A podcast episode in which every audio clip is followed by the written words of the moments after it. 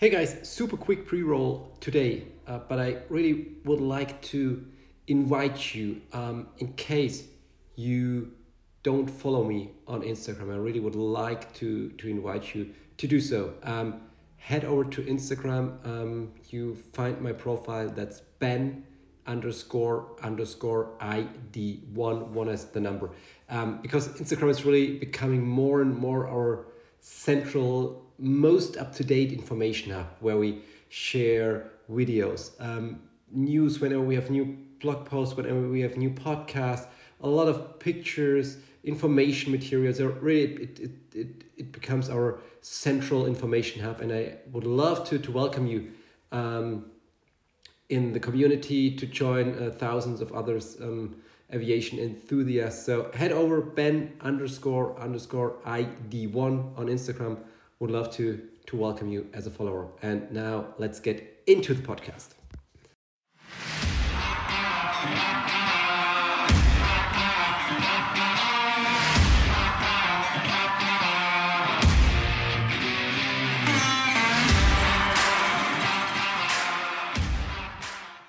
So, welcome back, and I and I see the room is filling up with people. And I think that will continue um, throughout the introduction that I want to do right now. But um, I think we're all, I hope you are all patiently waiting um, to get this next webinar of the Future Fuel Lab going. So um, yeah, with that, let's just jump right in and with a very warm welcome to all of you out there. Um, thanks for being here. Um, it's already the second webinar um, of the Future Fuel Lab. So, of course, a uh, special welcome to all of you who have uh, who are here for the first time, and also to the ones that are, uh, let's say, returning visitors uh, to this format. And um, it's a pleasure to have you with us again. Uh, so I think that's a good sign that you enjoyed um, the first session um, we did in November. Um, so yeah, so what this what is this all about? Um, for the people who were here in November, I can tell you not much has changed. Um, so it's again the same format. We have some high caliber guests talking about all the topics that interest you in the field of digital fueling. Um, for the people who are here for the first time, of course, I would like to give a little bit more of an introduction. Um, so in September 2020, we started um, our Future Fuel Lab as some kind of an, initiative that um, is centered around the idea of bringing together industry experts from um, from different fields of professions. Of course, with digital fueling, intent has to be from airlines um, and from interplaners, and of course, all the different departments that are connected um, to the fueling process uh, in that regard and to, to really give them a, a, forum to, to exchange their uh, current ideas, what needs to be done to optimize fueling, um, how can we make it more safe in the times of COVID, and all those um, little ideas that um, that are wandering around in, in your heads, basically. Um, need a forum that we can all share, um, share them, talk talk about them together.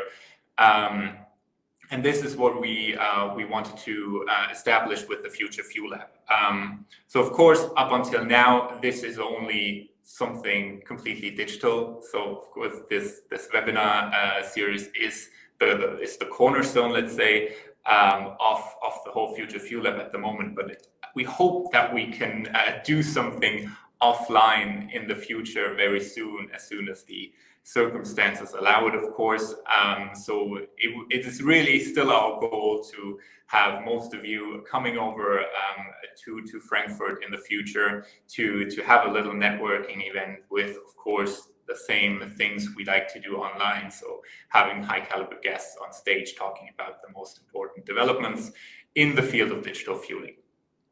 Um, so and coming to what we really want to do today in, in, in particular is um, looking back at the last time we really wanted to cover the topic from every single perspective that's possible. So we had pilots on stage, we had uh, interplaners on stage, on stage, we had the IT providers of interplaners on stage.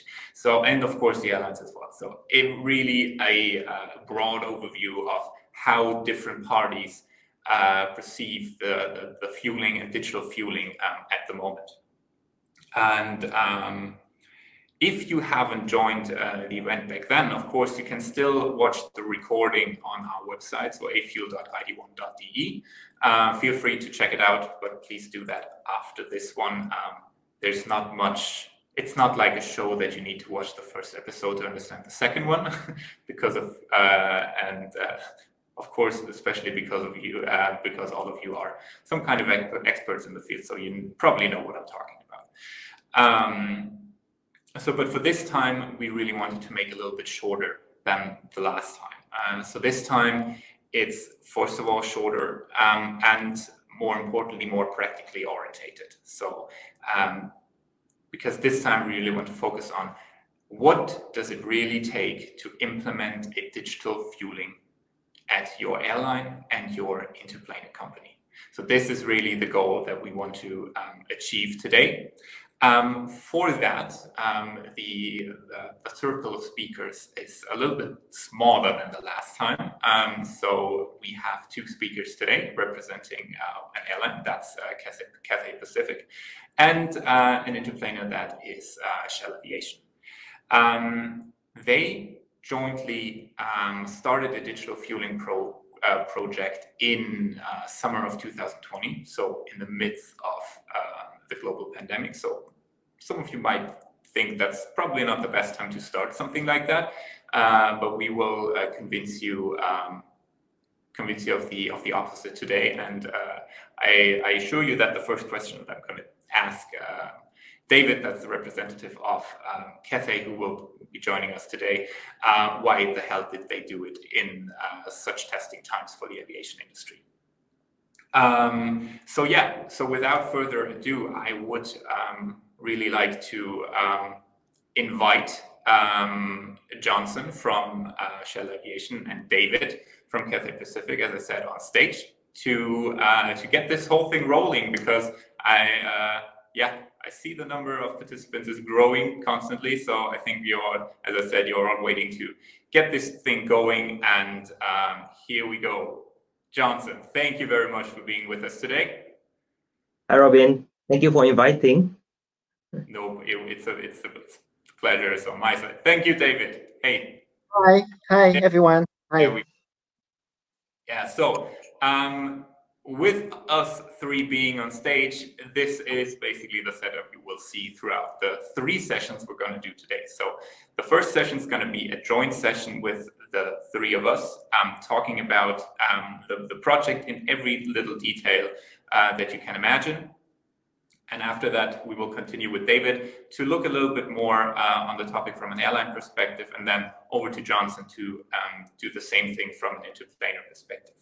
Mm-hmm. During all sessions, um, that's directed at you, the audience, um, you can go to the question tab on your on the right hand side of your screen. I hope uh, that you can see it, and you can type in questions whenever you want to.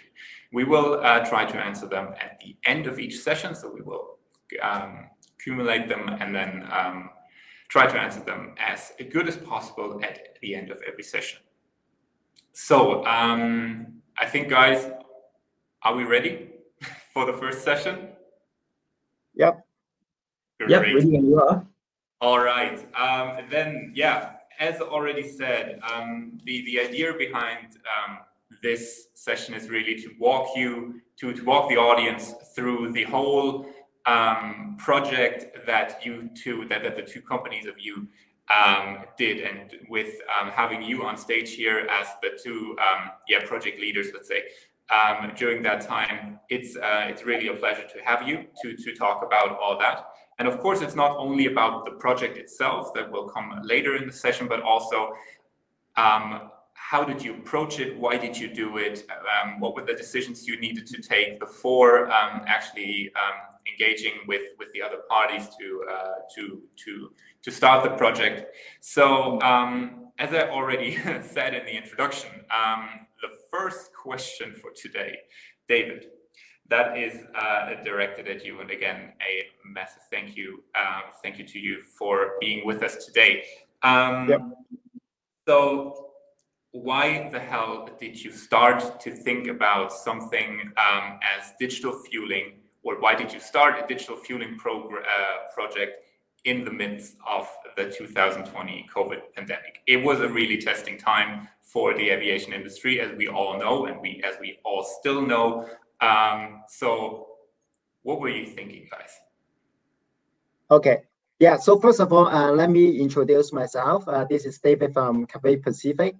Um, so I'm from the Cathay Pacific IT department, and uh, I'm the solution lead on that uh, on this uh, digital review uh, project. Yeah, so um, I'm so glad that uh, you know uh, Robin invited me to this webinar to share our experience with you all. Okay, so Robin, back to your question. Um, so um, actually, you know, this whole digital refueling idea was actually initiated by one of our projects in Cathay Pacific that uh, we started in year about uh, 2017. Uh, so about uh, three or four years ago uh, for the digitalization of our flight operation, uh, which including an in-house developed EFF application. so just for those people who are not familiar with the term EFF, uh, it stands for uh, electronic uh, flight folder. So it means, uh, you know, uh, in with the tradi tradi traditional way, uh, the flight plan is in paper format. So we would like to digitalize it and create a digital platform. So we have created a digital platform so that it has enabled a lot of new opportunity, opportunities for us to introduce new technology into our flight operations. Um, the project does not only digitalize some of our existing process, but also help linking our existing plus, uh, business model with the new help from the new technology. Uh, digital refuel is one of the new uh, opportunities that we can see and are already planned in our roadmap before the pandemic uh, period. Uh, so um, Cathay Pacific has started the engagement with uh, Singapore Shell on the e-fueling during the pandemic period, which uh, period which is a difficult period for the whole industry. Uh, but there are three reasons why we want to go ahead and start the e-fueling project under such a difficult period. Okay, so the first, the first one uh, we can foresee that this is the right direction to go, and this must be uh, the trend for the whole uh, industry in the future. And the company will benefit from it in the long term. That's the first reason. Uh, and the second reason is, uh, you know, uh, during that during this period, protecting our pilot is also very important. so this will help reduce the number of unnecessary direct connection uh, with uh, I mean um, a, a crew from you know someone else, and also the third reason uh, for us is during this uh, difficult period, actually our number of flights is reduced. So it means uh, we are not as busy as usual. So this is actually a good timing for us to do some trial and also you know uh, uh, a good timing for us to learn from the trial and do adjustment and improve our process and also our system during this period. Yeah, so that's um, why we choose to do it during this period. So thank you, David, for those insights. I think, yeah, as you said, if you've started the pro, uh, uh, the, the, pro, um, the project so, much, uh, so many years earlier, it makes sense, of course, to continue it with that um, and doesn't uh, shy away from, from from the pandemic. So so kudos to you to to sticking to your project plan at that point. Um, and um, yeah, and also for for having engaged with uh, with us for that um, project. And yeah, that's uh, connected to to the second question I wanted to ask you. So um, normally uh, we recommend to, um, find a uh, strong partner with a strong IT uh, environment to, to do such a joint project. So this is, of course, um, directed at um, what interplanar you're choosing to, um, to do the digital fueling with first. So, um, so why did you approach then Shell Aviation? And uh, not any other um, um, interplanar that you have contracted at the moment? Uh, okay. Um, yeah. So I think that the answer is uh, pretty straightforward. Um, so first of all, um, you know, uh, CX has decided to use, um, you know, uh, uh, information design as our partner, and Shell has already integrated with the A-Fuel Hub already. So therefore, uh, the decision was made immediately with any doubt that you know uh, it has helped making the whole situation easier for us uh, from the IT uh, perspective and also from the management uh, perspective. Um, and also, uh, the result has actually proven that uh, we have made the right decision on, on this approach. All right, thank you. So that's, I think that's a very good point to bring uh, Johnson into yeah. Conversation. So um, as David already said, so you started the um, integration project with our uh, A-Fuel Hub in the past yeah. in, in, Europe with your SkyPad system um, to communicate with uh, airlines like Lufthansa on, on European airports. Um, so I guess it was always the plan to expand the use of this integration uh, even further. Um, am I right with that? And of course, um, thanks for being with us. And uh, at first, I give you the, the chance to introduce yourself. Thanks, thanks, Robin. So, hi everyone. Uh, my name is Johnson. So, uh, very happy to be here representing um, Shell Aviation. Um, I work in the sales and marketing team so you might be thinking, why is a sales and marketing guy doing this uh, IT session, right? Uh, but um, I, I just like to you know, share that we are all very integrated, right? So if, if IT does what they, what, what they do without consulting with the guys on the ground, then I think uh, you have a user unfriendly product, right? And I think this is also one of the big learnings that we have, right, as we as we go through all this integration. Um, so um, firstly, I, I, Robin, I'd like to thank um, ID1, right, uh, uh, Information Design, for inviting us into this webinar. I think it's such a great honor for us to uh, be here talking about the benefits of digitalization, especially for our industry, right, in these difficult times. Um, Shell Aviation has always prided ourselves um, on operational efficiency, right? So I think very early on, um, in I think sometime in 2016, we recognized the need to actually digitize our uh, ground operations, right? So that we we uh, cut out the as many manual processes as possible, right? And at the same time, realize some of these uh, operational efficiency benefits that comes along with it on top of what we already have, right? So such, such integration actually comes with uh, benefits like um, data accuracy, um, time savings at the apron. And I think in the recent COVID world, right, uh, social dis distancing becomes something achievable, right? If you imagine what goes on around a plane at the apron, there's a lot of people and vehicles moving around, right? Uh, the less interaction we can have, right, uh, directly reduces the risk of our frontline workers contracting COVID-19, right, intentionally or unintentionally. So I think our goal here is always about operational efficiency, right? And helping the industry realize this efficiency through digitalization. Um, as for, so I think going back to your question, right? So um, about um, um, leveraging this integration with uh, A-Fuel Hub further. So I think uh, we did integrate our system with yours, right? Uh, based on a separate project uh, before Cathay. Um, and I think for this Cathay integration, what happened was um, um, using A-Fuel Hub was a Cathay decision, right? So uh, from our point of view, SkyPad is very much system agnostic. Yeah. Uh, what we like to what, what how we like to position ourselves is that uh, as as long as the customer is willing uh, to integrate because they realize the benefits behind it, right? Uh, we are agnostic. Uh, uh, we are agnostic about the system that you're using. We are able to then integrate with um, most, if not all, cloud-based systems, right? So However, due to the work that we had in the previous project, uh, and like what David said, we are already integrated with the A-Fuel Hub uh, due to that, the integration became a lot simpler, right? So I think uh, David can attest to this as well. Um, everything became much faster as well because I think we worked out quite a lot of kinks uh, in the previous project. And I think all these learnings then get brought into the to the integration with Cathay, and I think that helped us uh, achieve the go live a lot faster. So I think SkyPad, so I think just want to state that SkyPad uh, is actually our shell system for ground operations.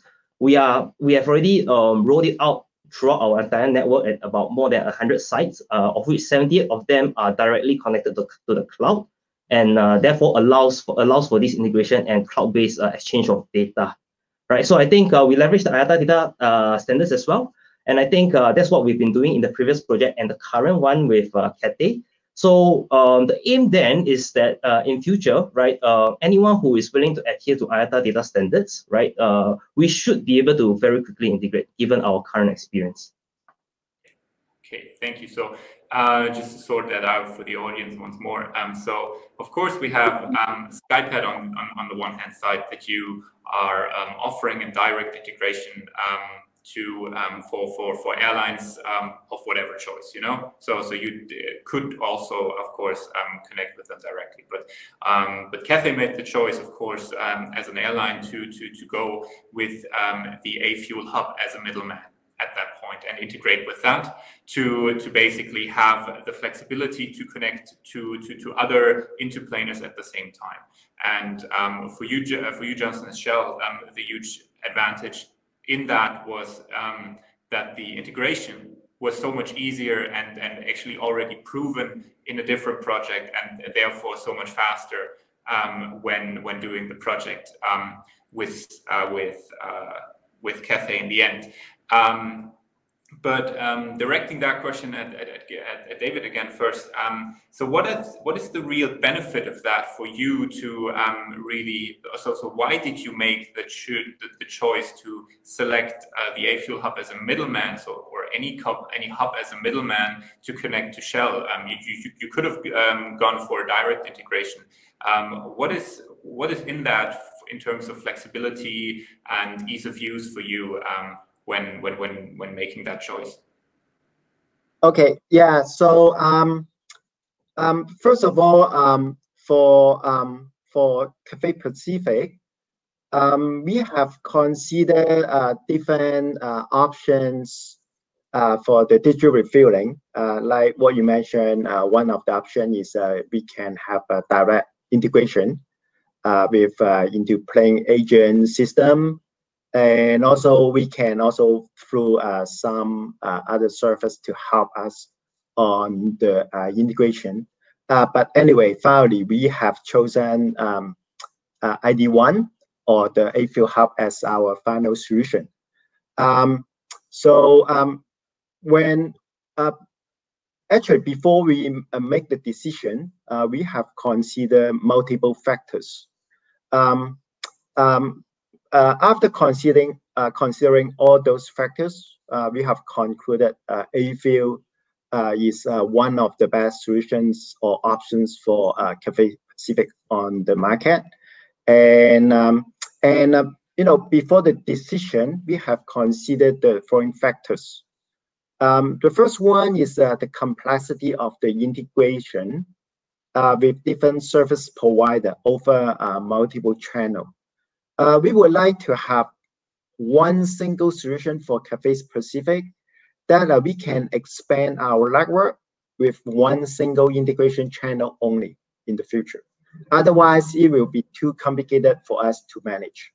Uh, also, uh, this service provider is able to have some flexibility to help support some uh, tailor-made configuration to help us to standardize uh, the message content and also the message exchange flow. Because on the market, you know, we have different uh, service provider and, you know, uh, the um, functionality and the standard may be a little bit different, even though they all uh, follow the IATA standard. So um, this is the first uh, factor that we consider. And the second factor for us is, you know, we would like to enable maximum uh, number of airports in the shortest period for us. You know, um, as you can imagine, uh, for Cathay Pacific, we have um, covered a lot of airport uh, over the world. So if we need to, you know, enable each airport one by one, it will take a very long time for us. But for uh, a, uh, the A Fuel hub, because it has already established, you know, um, your network with a service, uh, several uh, service provider, and also at multiple airports already. So you have saved us a lot of time and effort uh, to try to enable a new airport for the e-fueling. Uh, therefore, enable a new airport is really, you know, uh, uh, under the A-Fuel hub is making us uh, the life much easier. Okay, and other than that, the uh, the third uh, factor that we consider is the stability of the system. So this is a very important factor for us. Uh, even though I would like to say, uh, even though, for example, the system is down, we we always have the fallback plan, which is you know uh, for we can always fall back to uh, the manual process. But however, you know, uh, we would like to uh, provide a good, you know, uh, experience to our pilots. So, uh, so stability is also an important uh, factor for us. Uh, so we understand Lufthansa has already been using the A-Fuel Hub for a period of time already, and it has given us the confidence about the stability of the A-Fuel Hub. And also is actually proven that the A-Fuel Hub is very stable uh, so far after we have using um, the servers. Uh, so we have never experienced any, you know, technical issue with uh, A-Fuel Hub uh, since the go live. And uh, the and finally, uh, the last factor that we consider is the costing. Um, you know, uh, costing is not not just talking about money. Uh, time is also a very important factor. So um, with the co cooperation with um, um, uh, ID1, it actually saved uh, our ID team a lot of time and effort on the development. And also by comparing to the cost required to establish uh, the network uh, with uh, you know uh, different e-filling system one by one individually, and also the future and maintenance costs for all those integration channels, we believe the cost that we pay on A-Fuel is you know much more ideal for Cathay Pacific. Yeah, so that's um, why uh, we choose to partner with uh, ID1 on that uh, digital refill. All right, perfect, uh, uh, David. Thank you for those insights. Um, uh, Johnson, anything to add in terms of um, the ease of use and the benefits for Shell that you haven't mentioned in, in the previous in your previous answer? Yeah, so I think um, I think just like I said earlier, right, um, from Shell's perspective, we are very much uh, system agnostic. And uh, typically, um, we don't usually get to make the choice of what system to use for the customer, right? so, um, um, for example, for Cathay, they made the decision, right? And uh, uh, they, they found out that uh, we've integrated before, right? So they asked us to work with them uh, for the integration with them. Um, so specifically to this integration work, I think the key benefit then uh, was really the savings on project timeline um, because of the similarities of our past experience. Yeah. Um, that said, uh, we welcome all kinds of direct or indirect integration, right? So I think uh, um, airlines typically make the decision on which one makes more sense for them, right? So I think we just heard from Cathay. Uh, and I think for, for from us, um, from our perspective, the key at the end of the day is to get started, right? I think uh, once you get started and you clear the first hurdle, and typically the first hurdle is uh, management approvals, budget to be set aside, uh, and then getting that first kickoff call in, right? I think subsequent connections will get easier, right? Um, I, I'm, I, I mean, no doubt the integration with Cathay was much easier compared to the first one uh, that we did with you guys, right? Um, if you think about it, um, the number of Scrum calls we had, the project timeline, and the number of delays we had to keep uh, reporting back to our respective management were, were, were much uh, were much uh, was a very different picture I would say yeah. So um, let's just put it this way. Once the IT infrastructure protocols are in place right it gets easily replicated and scaled right? I think the best analogy I can use in our everyday life will be WhatsApp, right? Once you use it, once you have it and you use it, all, all they do is uh, improve on it, right? With better features, newer features and all that. So I think it's, it's, a, it's the same kind of concept, right? For, for us. Um, so I think um, that's basically the, the, the, the, the ease of use, I guess, um, um, if you think about uh, leveraging what we have done previously. Thank you. Yeah, I think I think for, for, for both of you, uh, scalability that that is really the, the, the term that should stick in, in in, the, in the minds of the audience because as soon as the integration is done once, of course, there might be uh, some some uh, some problems connected to it. The efforts might be a little bit uh, bigger, but as soon as the, the first integration is done, everything after that is just growing and growing, and the and the efforts are um, getting smaller and smaller with every airport that is connected.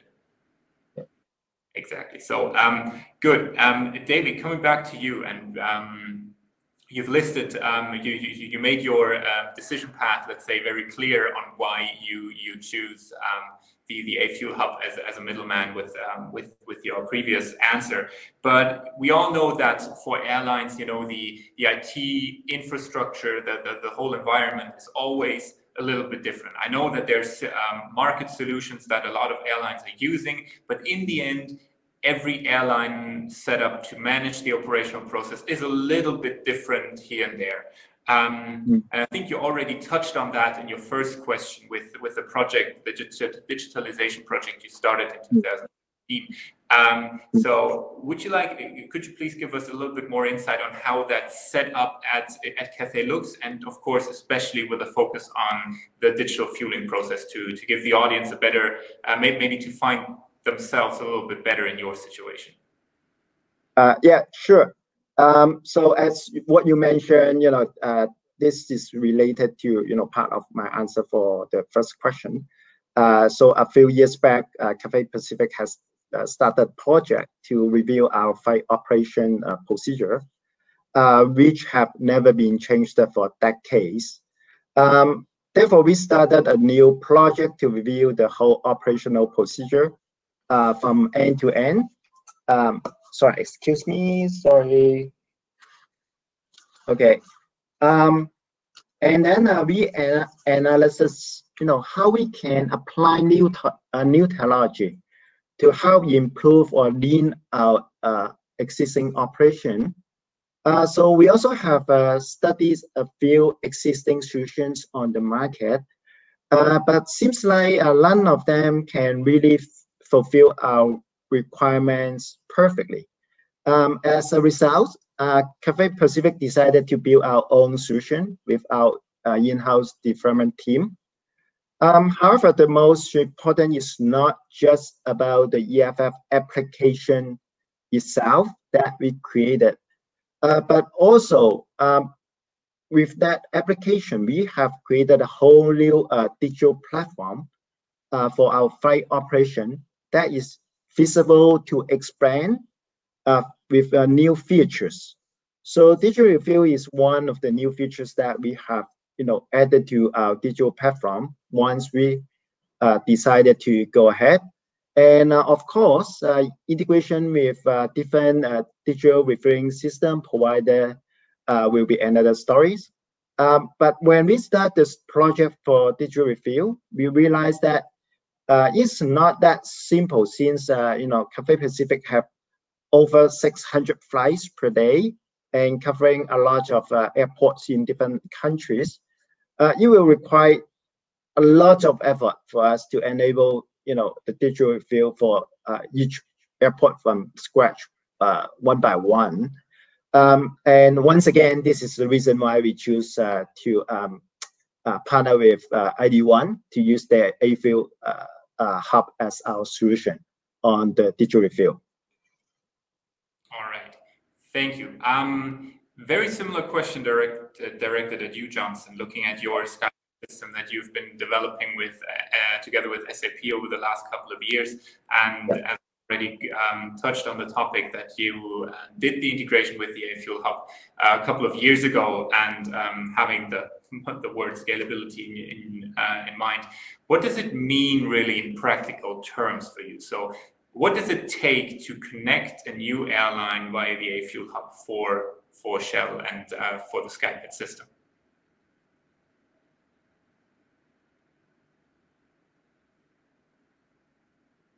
Johnson? David, you can still hear me, right? Yeah, I can still hear you. Probably Johnson got some connection issue, maybe. Looks like it. Uh, first time, first time we have connection problems. The last time, the last webinar, I, I, I, still can't believe it, but it went through without any technical difficulties. but they had to. I guess. Yeah. Oh, he lost the connection. Okay. Good. Um, let's see if he's able to rejoin in a second. Yeah, I think I think it's coming. Hello. Hey, welcome back. That's a pre- So, that, that's technical the issues. First technical problems. yes, technical problems. Uh, we have many of them during integrations, right? I'm so sorry for that. Uh, but I lost you a little bit, Robin. I didn't really hear the last part of the question. You were asking something along the lines of um, something along the scalability, and then I, I kind of lost you there. Yeah. So um, yeah, make, turning that scalability or uh, translating that into practical terms. So what does it really mean uh, for Shell and the SkyPad system to, to integrate with a new airline um, using the A-Fuel hub um, at the moment? So, so what, what kind of configuration is needed on your side? And um, with having the initial uh, project setup in place, uh, what's, Mhm. the, what, what's the effort at the moment really for you? Um, so I think um, I think the key here um, on, on what's what's needed. Okay, so I think we already have all the hardware and software in place, right? And I think uh, one other key ingredient is the experience that we have already gained. Um, I say this because when we talk about scalability, um, we have iterated through so many scenarios, right? Given our uh, work uh, given given the experience that we have through the work with Cathay, the work with uh, uh, before Cathay, right? Um, and we have integrated with different types of systems so far and different airlines. And uh, we all know different airlines have different ways of working, right? Uh, with different operational procedures, right? So every airline will have a, uh, some sort of uh, uh, standard operating manual, right? Uh, which which you know they can't really deviate much from, right? So I think we have done so much iteration that I think um, this steep part of the learning curve in terms of integrating with a new airline is really behind us, right? And given where we are today, uh, we find ourselves more in a position where we could even probably guide airlines who are interested in, in, in this area, right, to go from concept to reality, right, in, in, in a much shorter amount of time, right, instead of the three of us um, um, um, trying to figure things out together, right? Uh, we already know what's the best practice in in in in I would say 90% of the scenarios. Yeah, and then we adapt them depending on airlines' needs, airlines' operating procedure. Yeah, so I think um, it's then about speed, right? So uh, what it takes for us is the willingness, I would say, from our from airlines to want to integrate, right? If you are willing to to to work with us, right, we are willing to work with you, right? And I think uh, instead of spending a year, a year and a half to achieve integration, right? Uh, if you have a cloud-based system already and you're willing to adhere to IATA data standards, right? I think um, it becomes a lot easier uh, since a lot of kinks have been all ironed out. Now we can point out, we can even point out like key questions that need to be addressed uh, uh, between both parties. I think um, this was uh, probably something that we went through with uh, Cathay, right, David? Um, um, Yeah. We went through the whole all the all the key questions that need to be answered uh, pretty quickly. And I think we share a lot of uh, learnings with each other, right? Uh, I think uh, we share a lot of our past experience with Cathay, and I think that helped the whole process, right? So I think for newer airlines, um, we we spent. I think there's a question. Uh, I think I think in terms of timeline, I think we spent probably half a year. I, I can't remember. I need to check my notes, but I think uh, probably with the next airline who have who is already who already has a cloud-based system, we might be able to do it faster. Of course, no guarantees, yeah. But I think um, um, if by and large the solution is 90% similar, I don't think it's going to be too difficult for us to uh, work things out quickly. Yeah. So I think that's that's key, right? I think the, the right now we are at a at a, at a point where um, we are looking for willing partners to continue on uh, on this journey with us. Yeah. So uh, if new partners come in, right, I believe we can integrate much faster compared to our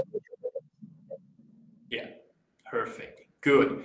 Thank you for that. So, you know, after after the, all those questions, I think we're now at a point where we really understand everything um, how Cathay came to the point where they decided to um, decided to go ahead with the digital fueling pro, uh, project and integrate with the A-Fuel Hub, and then of course choosing Shell as a partner because they have already integrated and um, integrated with the hub, and that makes makes everything a lot faster and um, that a lot of um, problems that that might occur have already been sorted out through previous integrations.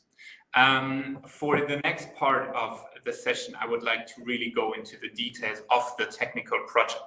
But um, to give the audience a little bit of a better understanding before doing that, um, I would like to um, just quickly share my screen with all of you um, to give you a better understanding of what it really means um, to when an airline and an interplaner communicates via the A-Fuel Hub um, about um, their, their fueling process. Because um, I think um, the two of you already touched on that as well um, that there is the that we're utilizing the AIDX um, XML scheme that is public uh, uh, publicated by the IATA to to to facilitate the whole project uh, the, the, process.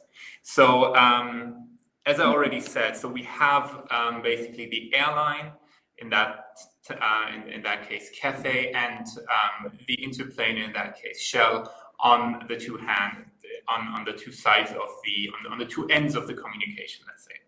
And um, normally of course this this uh, process would, would work um, kind of manually um, phone calls paper-based um, receipts and everything. And now all this can become digital and way faster and the idea of that is, of course, that the A-Fuel Hub becomes that middleman um, that allows a fast integration for the interplaner and a fast integration for the for the for, for the airline as well, and gives both parties to um, to basically exchange this part or this part this part in, in, terms of Cathay and this part in terms of Shell, and exchange it with with another partner. So for um, for um, Cathay, of course, they could use another um, interplaner on here because th that is connected to the A-Fuel hub. And the same thing goes with Shell. They could use the A-Fuel hub to communicate to um, to other airlines, and all that can be done in um, in such a short time because the integration with the middleman is already.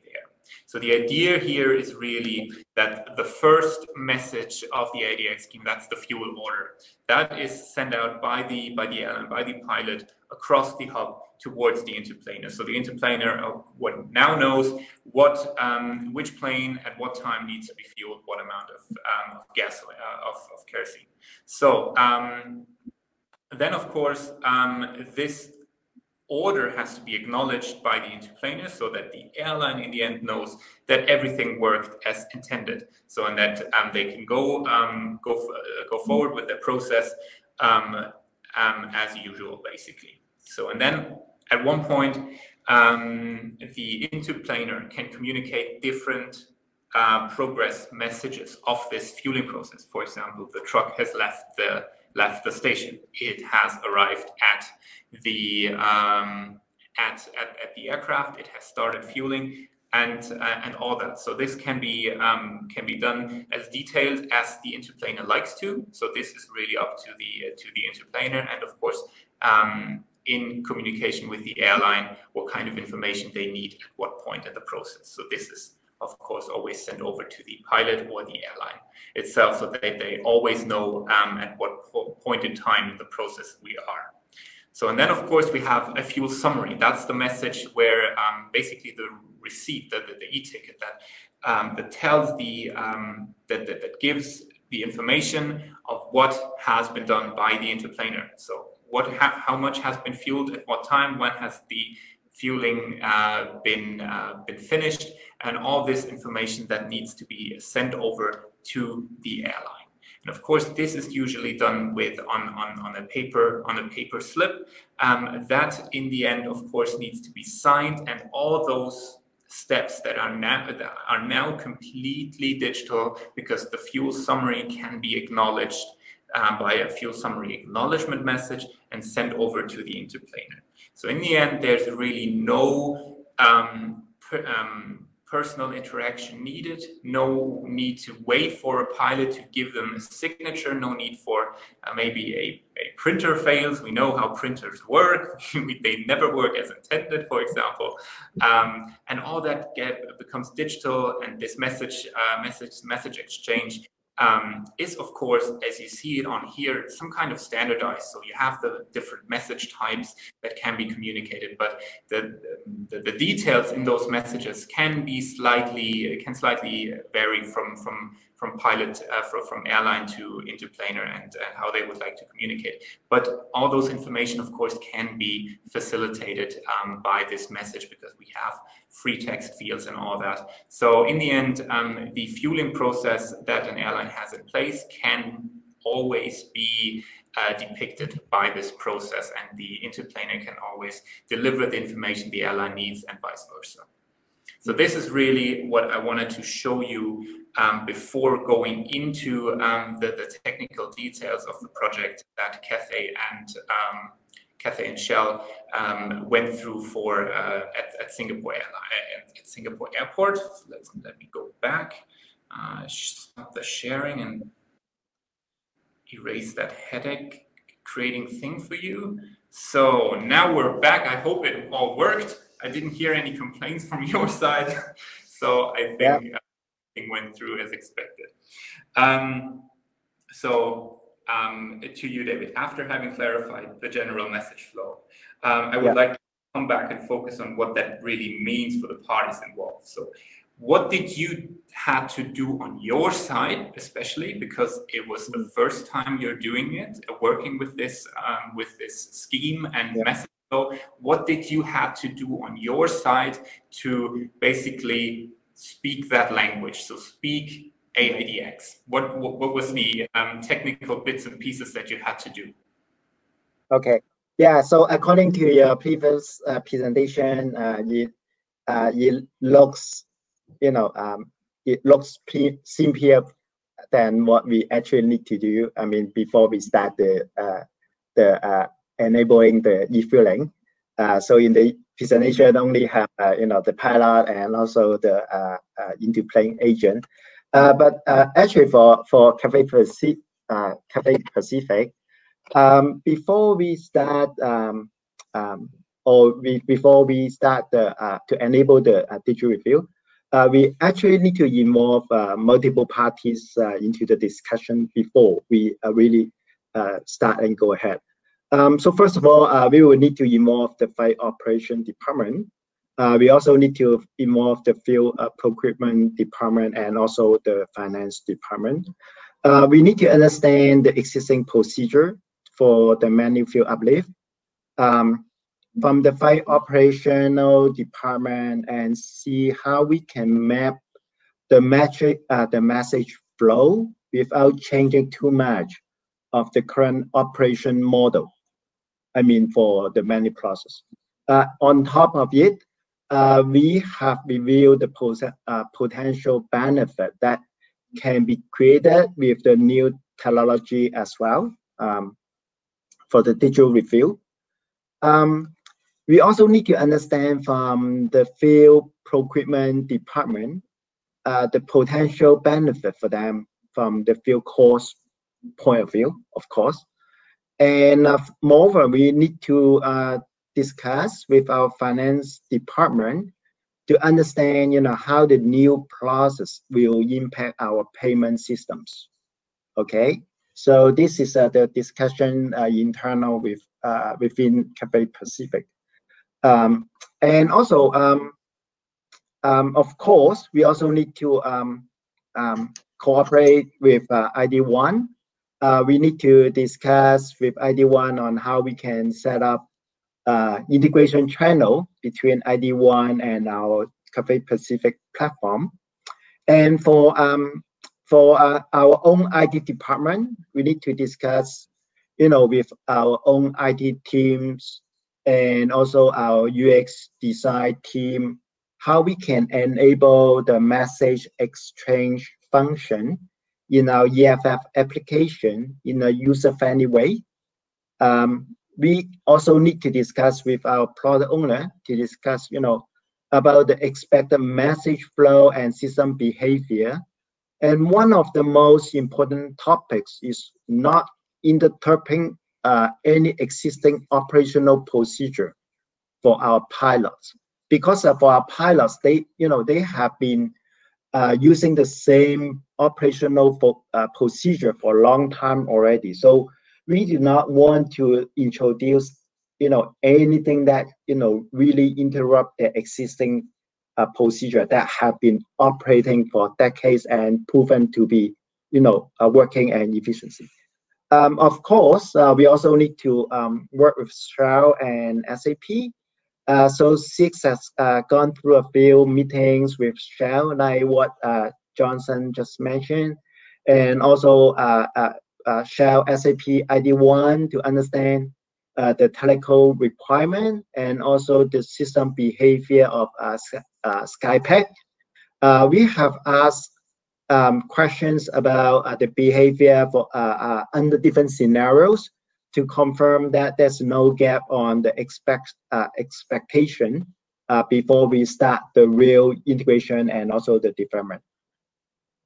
All right, David, thank you, thank you for those insights. Yeah. And I think yeah. it's, it's of course, there are a lot of um, departments that need to be uh, talked to when when when starting such a such a process, and um, that um, the the, the, fueling process itself, all the all the processes uh, that you have in place for years or for years and years, that they should be uh, not touched at that point, just to digitalize something, but that the digital um, project needs to adapt to this um, to to the processes you have. And I, I think, um, as you can see, um, that this is always possible. So this that um, the, the, the scheme and, and and everything allows the adapt adaptation to the to every fueling process that airlines have in place. So there's no need to, or so you don't need to be scared of change of needing to change your processes. You just make. It. I think that's that that that's very uh, one very important message uh, there. Yeah, yeah. And uh, also one thing I would like to call out, you know, even though in my previous answer, you know, I mentioned a lot of uh, uh, steps and also a lot of party involved there, but um, I just want to um, uh, call that, you know, actually we only need to that once. That's it. Then yeah. uh, for for the future, uh, you know, um, enabling uh, new airports, you know, no need to go through all those. Just, you know, um, coordinate with the uh, uh, uh, interplaying agent. If, you know, they have already integrated with ID1, then, uh, you know, we can already talk with ID1. Uh, I mean, the AFuel hub uh, imme almost immediately. Here we are again, scalability. yeah. Yeah. yeah. Um, okay. Yeah. Johnson, um, of course, Shell already has uh, know how to use the AIDX scheme. Everything has been in place with previous integration. But what it meant to to do it um, with Shell? I think in, in previous talks we had, um, you mentioned that training the operators at, at the at the ground yeah. was uh, one very important point for you as well, right? Yeah, so I think uh, just a few points I will, I will echo uh, what David has talked about, right? So we had to ensure or rather, or rather have a degree of confidence that uh, we don't break the other processes and the other systems. And I think the operations team became very, very important as well, um, especially because, um, so like what David said, as you go to another airport and you introduce this integration at another airport, uh, from a software point of view, it is very much simpler, right, compared to um, just uh, and but but it's not so simple when it comes to uh, asking operators to pick up a new um, um, um, digital solution. Yeah, uh, operators have been doing the paper-based uh, ticket receipts for a very long time, right? Uh, it takes time to then train them and help them understand what to expect what kind of responses to uh, to expect from the pilot, what kind of responses needs to be sent to the pilot, right? So to us, um, it is a slight change in uh, in the operating procedures, which we do have to adapt uh, based on each airport. Because again, just like every airline has uh, the, uh, a slightly different way of operating, right? Um, on airports, each uh, into-plane agent or into-plane party has a different way of uh, operating as well, right? So uh, while while the shell network has kind of a standardized uh, operating uh, procedure, there will always be kind of nuances on the ground that we do have to have to watch out for. Yeah, so I think um, the software part, uh, like like like you and David has said, right, uh, from a scalability scalability point of view, I will call it a switch on for the next airport that we want to integrate together. If it's the integration integration has been done before, right, the cloud-based integration has been done before, but from our point of view, then we do need time to make sure our operators are trained uh, and un understand what's going on. Because they will then be working with two sets of processes, if you think about it, right? The guy on the ground for Cathay flights, for example, they will be doing it digitally. But for, for the rest who are not yet uh, on the on the journey of digitalization, they still have to go back to the paper-based ticket. So there could be some confusion for our guys. Yeah. So I think uh, this is where this is where there's a big watch point, right? And I think one other thing we'd like to also um, um, point out is that through this integration with with uh, with Cathay as well, right? We realize that there are further improvements to efficiency, right? For example, uh, we spoke to Cathay and we we discussed uh, whether service level two, that means uh, operator, uh, that means the setting of the fuel panels on the plane, can be transferred to the operator instead of uh, the engineer or in some cases, in some airlines, it's a pilot doing it, right? So um, instead of us, after receiving a fuel order, based on your uh, message flow just now, uh, after receiving a fuel order, instead of having to wait for the SL2 lab, uh, service level to be performed, can my operator do it and carry on with, with refueling? That saves us a lot more time on apron as well, right? So that also allows us to then not uh, um, not have to um, wait and uh, that, that uh, and and we can then very naturally move on with the with the whole process of, of fueling. Yeah, so I think um this all helps with operational efficiency. So I think the big mess, the, the big thing that Shell is always looking at is how do we uh, operate more effic- efficient, but just as safely. Yeah.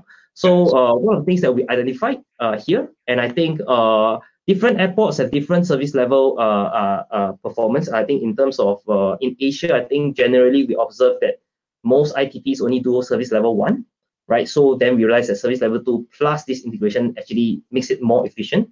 I think in European airports, mostly the ITPs are already doing service level two, right? So I think that then it became not so much a big uh, issue.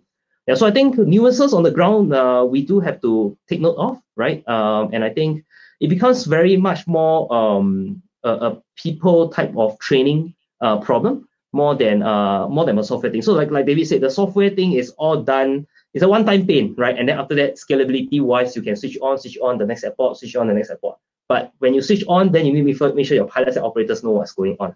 Yeah. All right. as, as, as I said again, so it's, it's all about scalability. Doing that once once at an airport, you're done with it for, for forever. Um, good. Um, now, Dave, back to you for um, because you were the party that needed, as I said, to to to learn how to use the AIDX scheme.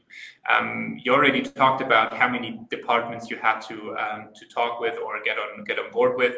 Um, but what does it mean technically uh, for your system to integrate this uh, this communication flow? Because I, I, I believe, or let's better say, I know because I can be honest with that. I know it. um, that there is, of course, that your system needs some kind of interface to receive data and send out data. So, um, so what was it? Was it a huge deal for your IT department to to to implement that technical um, technical communication, or was it was it a breeze? Uh, okay. Um, so first of all, um, for the um, for the technical uh, integration, um, that is that is not not complicated. So honestly, is is relate is more uh, more easier than what we originally thought. Um, so for us, I think the most challenging part is uh, not technical related. Uh, the most difficult part for us is about the P-analysis period that we need to understand all the existing process uh, with the related parties and also uh, about the related systems. Uh, other than that, um, um, uh, our IT department also have to understand the IATA standard on the uh, e-fueling uh, because uh, this is something um, new to us because you know uh, we didn't uh, have any knowledge about that you know IATA standard on the e-fueling previously. So um, so we need to spend some time to study about the standard. But anyway, for the technical part is you know much smoother than what we expected. Um, uh, I think uh, because of uh, multiple reasons. The first reason is because SAP has already established the integration with the, the A-Fuel Hub uh, before we start the project with CX. So uh, it makes the you know the, the, work much simpler. Um, and also um, for us, um, we just need to build the integration with ID1. Um, then that's it. And if I remember correctly, the whole uh, development take us, I mean, the, the real, you know, period for the development uh, took us uh, only two weeks uh, to complete. And then um, um, moreover, on top of that, um, we have got a great support from um, uh, ID1 through the development stage because you know they have shared a lot of their knowledge um, to us, and also um, uh, thank you very much for John uh, for Johnson. Uh, you know, they also share a lot of their uh, previous experience uh, uh, for us as well. No Great. problems, Steve. yeah. Um, as you said, you know, we we we now have talked a lot about um, that as soon as the integration is established, it can be reused, and um, that the, the process can be adjusted to to so many mm. um, airline-specific processes. And in the end, of course, it all comes down to the to the testing efforts that the two parties we are talking uh, talking about right now in specific can communicate in a way um, we would like to expect. So, of course, I think uh, for you, Johnson, first, um, there needed to be some some tweaks to to the whole um, to to to adjust to the processes that Cathay um, is using. So maybe give us a quick and short insight on that. And, and then after this, of course, I want to um, hear a little bit from uh, from your experience of how the whole testing process um, went through from uh, from the perspective of YouTube. Yeah. So um, so generally, our Shell Shell Aviation's position has always been to adopt IATA AIDX standard, right? So um, so that every integration is harmonized, right? Um, and therefore, like we talked about a few times here, it is scalable, right? Because if you go to customize for everyone, then I think uh, cost-wise, it's not going to be sustainable. Yeah. Um, however, I do need to say that there are minor, minute details that are not specified uh, enough in the standard, and therefore requires us to bilaterally agree with Cathay how to deal with them, right? So I think uh, one example that came to mind was the issue around uh, prefixes and suffixes for flight numbers, right? And I think uh, there isn't a a uh, it wasn't really specified, right? And we had to bilaterally agree how do we deal with it. Yeah. Mm-hmm. So um, um, however, I didn't I didn't I don't remember any major tweaks, right? I think these are very minor ones, which I, I believe in future as we uh as we uh, we are all part of the uh, data standards, uh, uh, the fuels data standards group, right? So I think uh, that will be definitely be discussed and resolved, I believe, in, in future, right? So there isn't major tweaks that would make it unsta- make the integration unsustainable or make it uh, a challenge to scale. Yeah, so I think um, not much to tweak. Basically, it's copy paste most of the time, right? With bi- small bilateral agreements, just because there isn't, um, um, it wasn't very specified yet. So I think, uh, do you want me to touch on testing as well right now? Um, yeah, well, why don't you continue and then we, we go over to David from for, for his perspective. Yeah, so I think uh, from the perspective of testing, I think uh, I think if people on the call have gone through a IT project uh, before, right, you will know that there are a lot of different stages of testing along the way, right? Um, uh, from layman terms, right, I call it uh, testing in office and then testing at, on the actual site, right? And I think COVID then becomes a real challenge. Yeah. Um, when we test in the office, when David is sitting in his office, I'm sitting in my office, everything works. we know that, right? The Wi-Fi is strong, the 4G signal is strong, right? Um, it's all top notch. I, I think, although I, I still lost signal just now. Um, but at the apron, for some reason, right, uh, there are blind spots, the 4G doesn't work or the 3G doesn't work, the Wi-Fi is, isn't transmitting any data, and I think it's a, it's a real phenomenon if, if you ask me, right? Uh, given all the uh, uh, infrastructure in place already, right, uh, um, from an airport point of view. Uh, so the real challenge came in when we had to do on-site testing. Two real challenges. Number one was COVID. Number two was uh, internet connectivity, right? Um, ideally, David and I should have been at Changi Airport doing a few round of uh, tests first on the ground before we introduce them to the pilots and uh, the operators. But obviously, I'm, I'm based in Singapore, right? And we are doing it at Changi Airport, so it's easy for me, but uh, it's not so easy for David. We had to adapt, right? I think uh, David had to request his pilots to test the systems out for him, right? Which was, uh, I think, from an IT project management point of view, you don't really do that until you finish as much UAT as possible. But of course, we, we have to adapt, right? And I think um, um, from, from a signal strength point of view, uh, uh, locally we did go, we did test test, test the whole uh, signal strength around the entire Changi Airport. Uh, during the uh, testing and go live, right, uh, due to again due to COVID, the flights for Cathay was shifted from one terminal to another.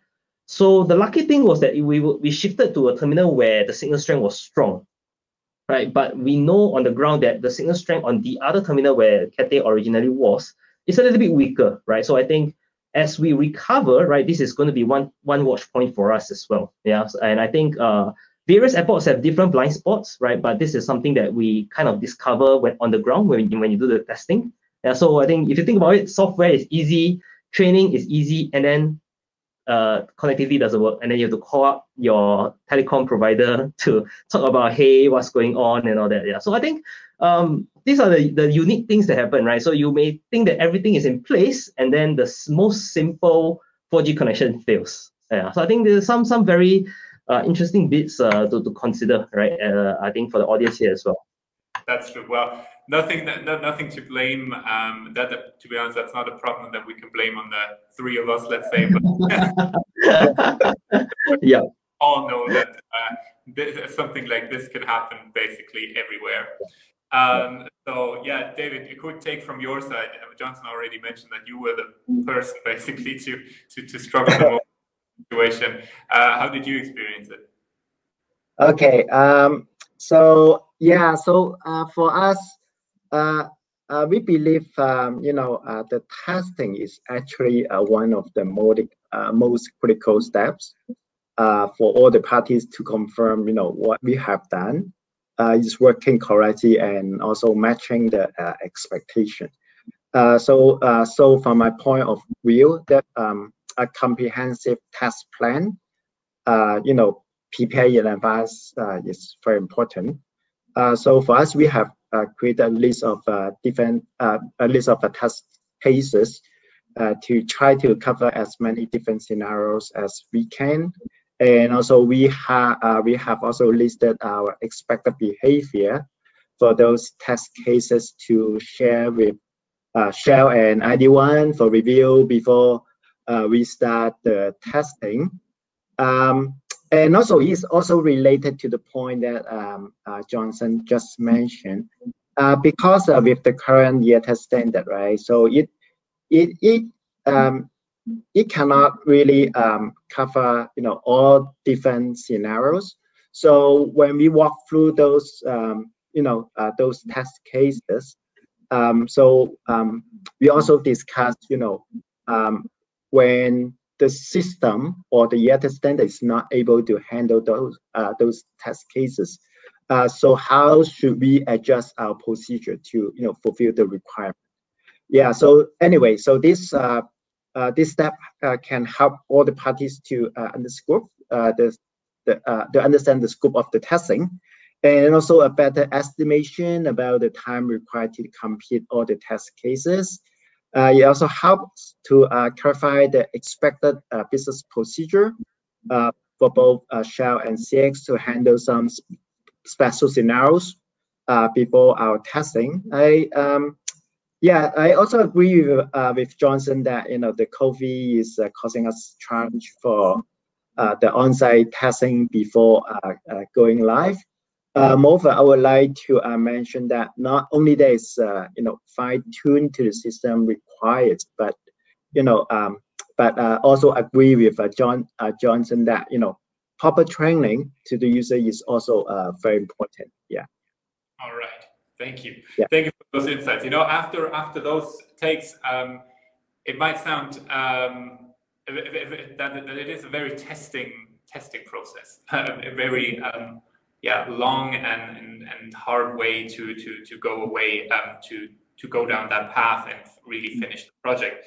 But um, yeah, so to to get the audience back on track, basically, let's get a very quick question um, out of the way because maybe that helps to um, put it all in, in in reference. So from the first technical meeting that um, Shell and Cathay had up until the go live of the of the implementation, how long did it take for you? And always have in mind that, of course, Shell vision in place, but for Cathay it was the first time. So how long was it, David? Uh, okay, yep. So if I remember correctly, I think uh, we started our uh, first conversation with by about the end of March and then uh, and then uh, we start the development in June. And as what I mentioned previously, the uh, the development took us about two weeks to finish. And then after all the testing, then uh, we go live in October. All right. So basically, end of March for beginning of October. That was the whole time frame for you. Yep, yep, yep. And for the for, I think for the first two or three months is more like a touch base and also a discussion about uh, uh, the, the plan, you know, how we can, uh, how we can, you know, uh, move forward. Yeah, okay. yeah, yeah. Perfect. Okay, so this is of course a very reasonable time frame, and as, as you said, taking into account that yep. you had the first three months of talking to all the departments that you mentioned in one mentors before, um, um, figuring everything out on how to move forward with the with the uh, with the implementation and all that. Um, yeah. So um, with that in mind, you know, now the, the process, the, the project has gone live in October. We're now in April in 2021. Yeah. Um, so, uh, Johnson, over to you first. What is your um, yeah resume of that? What, how, how did it go? Um, did it surpass expectation? What is your what is your take on um, having completed the project with with Cathay together? So I think um, it's been a good experience so far, right? And I think uh, we are regularly in touch with the operations guy on the ground. Um, there are so no hiding, uh, no hiding. There are still issues that we are fixing, right? So I think uh, testing can only cover like 95 to 99% of all scenarios, but uh, there are always that 1% that happens during when, when, when things go live, right? Nothing too drastic, right? I think things are still working. Um, we are really, really happy with this uh, integration, right? I think we've been pushing for um, data exchange for the longest time because we believe in the benefits that, that came out of it. And I think we are starting to see these benefits being realized today, right? So I think um, this this has been a really great journey, right? Uh, uh, bumps here and there, but having worked with uh, information design before, and I think uh, given our long-standing relationship with between Shell and Cathay Pacific as well, I think um, the whole project was very well organized, right? And I think uh, the results really prove that, right? Um, this type of projects typically involve a large number of stakeholders, right, in both the supplier side and the customer side, right? So I think having the ability for us to right, orchestrate this jointly has been a really key success. Um, I don't have the numbers at my fingertips, but um, most of the integrations are successful so far, right? We uh, the starting we had some teething issues, but right now I would say um, it has matched, or I would even say it has ex ex exceeded expectations on the ground. Yeah. Perfect. David, maybe you want to share your your, your thoughts? yes. Yeah. Yeah. Yeah, so yeah, I uh, yeah, I totally uh, agree with uh, uh, Johnson. And actually, um, you know, the outcome is actually um, much better than what we ori originally expected. Um, yeah, so uh, I think at first the first reason is be, uh, because you know SkyPad has already integrated with A-Fuel, um, so it means uh, it, it, means that in theory, uh, Shell you know does not need to do uh, too much extra um, to um, to enable that integration. Uh, so for CX, um, uh, we just need to establish the integration with uh, um, with the A-Fuel Hub once. Uh, you know, it helps making all the work simpler. And um, also another reason is, uh, you know, uh, I also mentioned previously, uh, it seems uh, A-Fuel Hub is quite stable so far. Um, and also the last reason is, you know, definitely um, the team from Shell and also ID1, uh, you know, was being very helpful uh, through, uh, throughout the whole process because you guys have more experience than us, right? So you have learned from your previous experience. So thank you very much for for your support during the whole implementation period. That's what we you know, as a middleman, you always have to connect the two. So always have that regard. And yeah, for, from my side, I can I can tell um, I can yeah join join that feedback. It, it was really a pleasure um, mm. having the, the two of you, um, the two parties, um, deciding to go forward with that project and then of course um, also also the project itself was smooth, smooth sailing from us uh, of course we always have the, the, the task in the middle to to facilitate the whole testing communication and everything um, so um, yeah but overall it was really smooth sailing and um, most importantly of course if if the two parties so in that case shell and cathay are happy how it went through uh, i think we did a good job. And um, it, it, it, also shows in the, in the stability of the project in, in the product itself as uh, david mentioned earlier. I think he, he is now speakers and bandwidth too low video re reconnect automatically. Okay but i think david you can hear us still right? Yes i can hear you. Can you, right. can you guys hear me uh, we can't see you but we can hear you that's that's all good oh, oh really okay okay okay okay the bandwidth is uh, insufficient, but all good. As, as long as okay. we can still, now you're back even, perfect. Um, okay, okay, yeah. Oh, good. So, so, so one final question before we move um, to, to the questions of the audience, because I can already see that there are some. Um, mm-hmm. of course, now we have the integration. We already talked about that uh, you can scale it, that you can use it uh, at many different airports for many different into-planers for many different airlines. But talking about two of you, what are your joint plans in the future to expand the usage of the integration that you have in place currently? Yeah, I think um, so. I think uh, we are, we are. I mean, from Shell's perspective, we are so glad to have a partner like Cathay Pacific, right? I think uh, our networks overlap uh, uh, quite a bit, right? So I think David, correct me if I'm wrong, but we are looking at uh, other airports, um, Manchester and Dubai, I think. Yeah. Right. Uh, of course, once flight activity resumes, right? So I think um, um, once we reach herd immunity, as I hear on the news, right? I, I think uh, things go back to normal. I think IATA thinks it's 20, 2024, right? Um, as we kind of recover as an industry, right? I think uh, uh, these are the two next airports that we are looking at right? And I think we won't stop there, right, David? Uh, correct me if I'm wrong again, right? But we won't stop there. Hopefully, we grow this uh, uh, along the way, right? So I think we've proven in Singapore that it can be done, uh, even in a pandemic world, right, with uh, a lot of coordination and time allowance, right? So we are very much looking forward to going live in in in uh, other airports uh, around the world. Yep. Perfect. Yeah. Anything yep. to add? Um, Yep. So uh, yeah, I, I I agree with Johnson. Uh, but just double confirm, you guys can hear me, right? Yes. It works. All good. Okay. Perfect. Perfect. Yeah. So I totally agree with uh, Johnson. So um, we definitely would like to partner with Shell to expand the legwork, and also for uh, for Cathay Pacific, um, our plan for this year is uh, continuing to expand our scope of e-fueling as many as possible uh, we already have, uh, you know, a long list of airports that we would like to enable uh, the digital refill for this year. Um, you know, uh, definitely some of the um, uh, airports under Shell are already in our top priority for uh, for our list. And also, this is our pleasure to be able to partner with Shell and ID1 to enable the e-fueling in Singapore.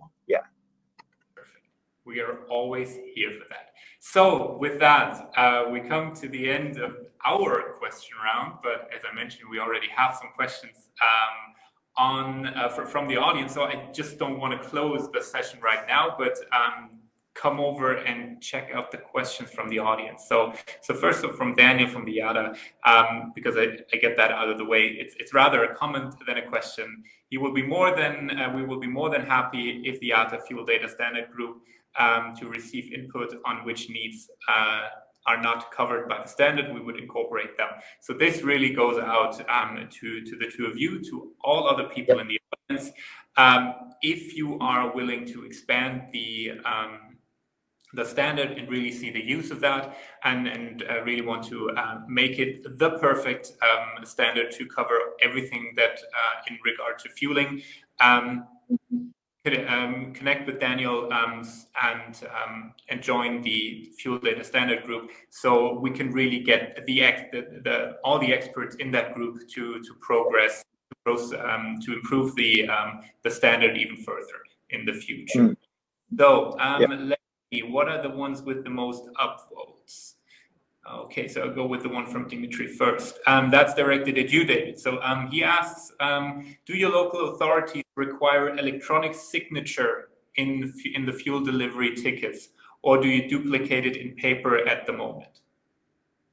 Oh, okay. Um, no, so um, uh, for us, uh, basically, you know, uh, the because like what you show in your slides, so um, you know, once we receive the digital field uh, ticket, then uh, there will acknowledgement send it back to um, the independent agent, right? So uh, for us, that uh, acknowledgement already represent the digital signature. Yeah, so there's no no no no need for us. All right. Um, so, just checking here. Um, so I think for the, the Dimitri, um, I know of airports where the local authorities require signature on paper um, and not the electronic signature, right? So uh, I've experienced this, I think, if, I, if I'm not wrong, in Marseille, right? And I think uh, a long journey to work with the authorities to, to, to change that, yeah? Um, but most other airports that I've dealt with so far um, does not require uh, specifically an electronic signature or a physical uh, signature. Uh, typically, it's a uh, either an airline requirement or a internal shell requirement to have, say, the operator sign on the uh, ele either electronically or in the case of paper on, on the paper itself.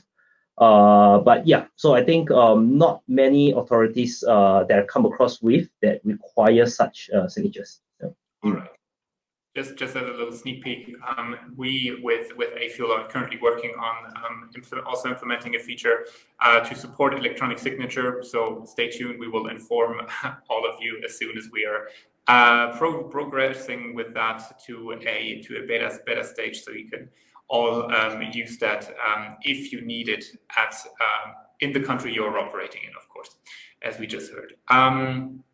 So Rizat is asking, um, I think David, you you've covered that already, and uh, Johnson maybe you as well. Um, have you experienced any data loss during the fuelings, which could have an impact on the smooth operations? And if so, how do you handle this?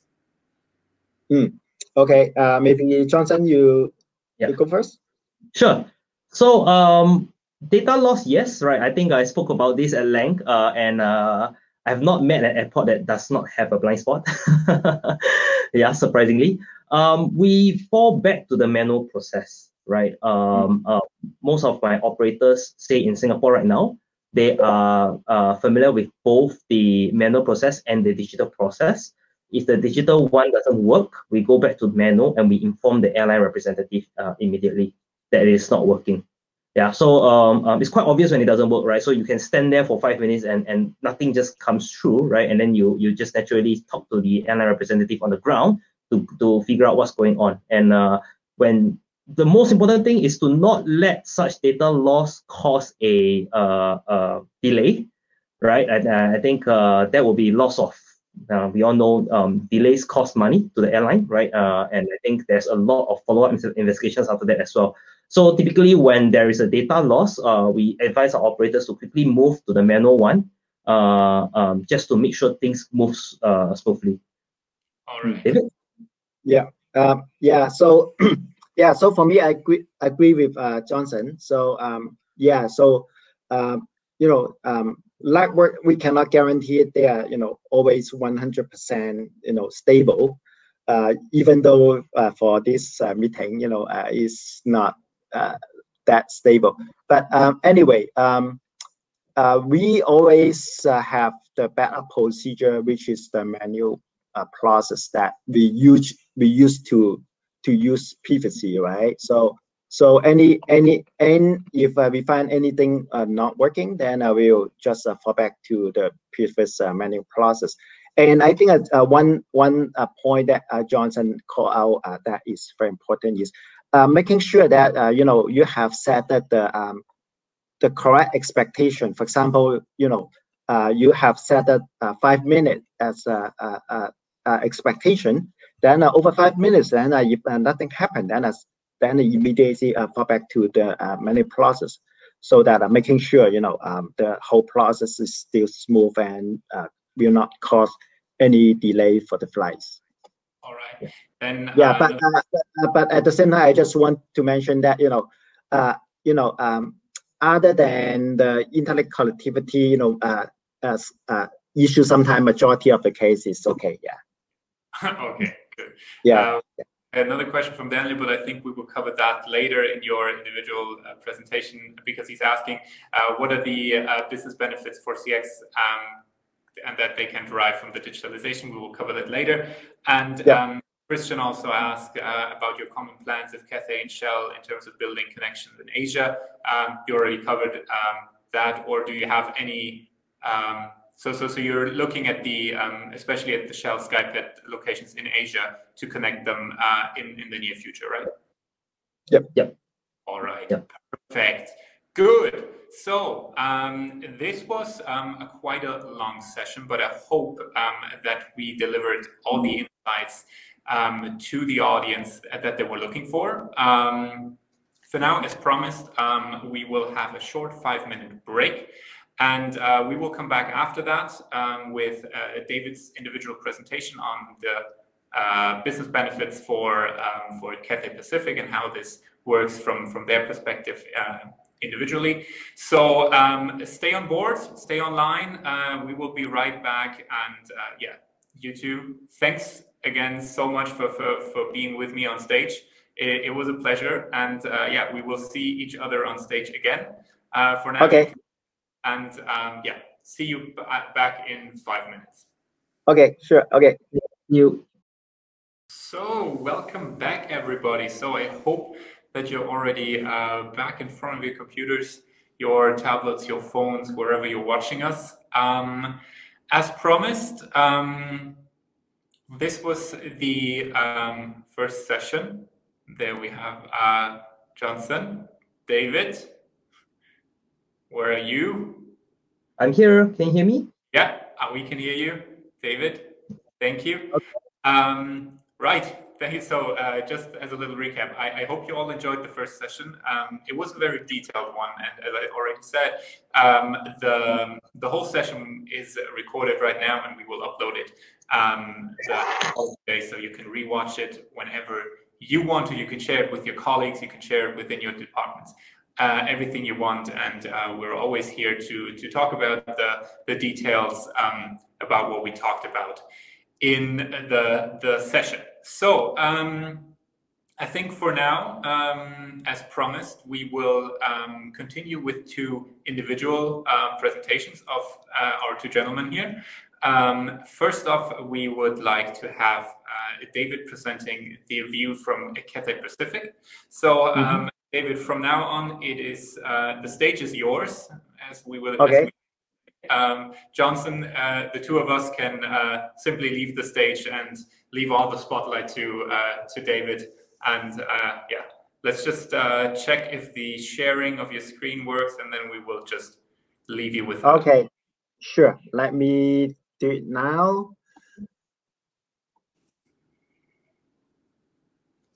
Looks promising.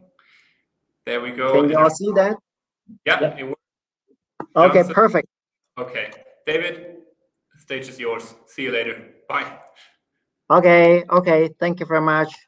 So hi, everyone. So this is uh, what I would like to present uh, for Cathay Pacific. So this is not only about the digital review, it's uh, actually about the journey of the digital digitalization uh, for Cathay Pacific. Um, so um, actually, the whole journey start with our in-house development of the uh, EFB. Uh, so first of all, we have formed a, a strong team with technical experts, uh, UX design experts, and also our product owner, which is uh, one of our captains in Cathay Pacific.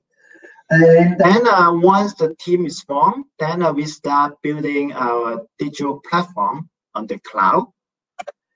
And um, uh, with this uh, digital platform, we integrate that with multiple systems to gather all the required information for our EFB application. Um, so I just want to share here. So um, yeah, our EFB is not just only to replace uh, the paper version of the flight plan, but is uh, more like a single system for our pilots to get all the required information rather than going to different systems to get the information that they need. Okay. Um, and then uh, after um, you know the framework is created, then uh, our UX designers also start to uh, do um, his work on the front end design and you know uh, what will be the best way to uh, improve the uh, the user experience and make the application more user friendly. And then our developers start doing the development and then uh, finally, the final product is the um, the EFB application running uh, on the iPads. Okay, and um, once the application is completed, then uh, we launch the application uh, to all our pilots. And um, all the um, all the pilots will be uh, given uh, iPad and in the iPad, it has a, a global uh, roaming SIM card uh, within the iPad. So it guarantees that uh, our users can, will have a network connectivity all over the world. I mean, all over the world, anywhere. And then will use that um, uh, EFB in the iPad to start to, you know, uh, interchange information with our cloud platform. And because of that, so it means uh, you know no more paper is required. So everything will be replaced by that uh, application running in the iPad. And here is a kind of a high-level uh, milestone uh, uh, on the timeline that I would like to share with all of you. Uh, so first of all, we um, um, created our own EFB application by about the year of 2018 uh, that's uh, about the timeline that we launched the first version of our EFB application. And then uh, um, by early uh, 2019, uh, we, uh, we studied the feasibility of enable digital and then we analysis for the possible technical approach. And we and then we decide, you know, after all the um, uh, study, then uh, we decided to use A-Fuel as our integration hub. And uh, by uh, year 2020, in about March, uh, we start the conversation with Shell. And then uh, by June, then we start the development. And by July, we already started the, um, the integration test and also the UAT. And by October, then is a official launch or go live of um, uh, the digital refueling uh, with a Singapore Shell.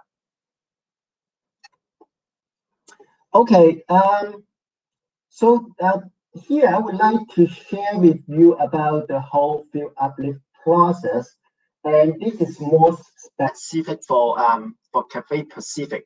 So I'm not sure, you know, how the uh, how the other airline handle their uh, you know, a fuel uplift process, but uh, maybe some some area will be in common. Okay, so first of all, our captain will fill in the um, request form at the copy area. And then our engineer will go up to the copy area to get the request form uh, from the captain.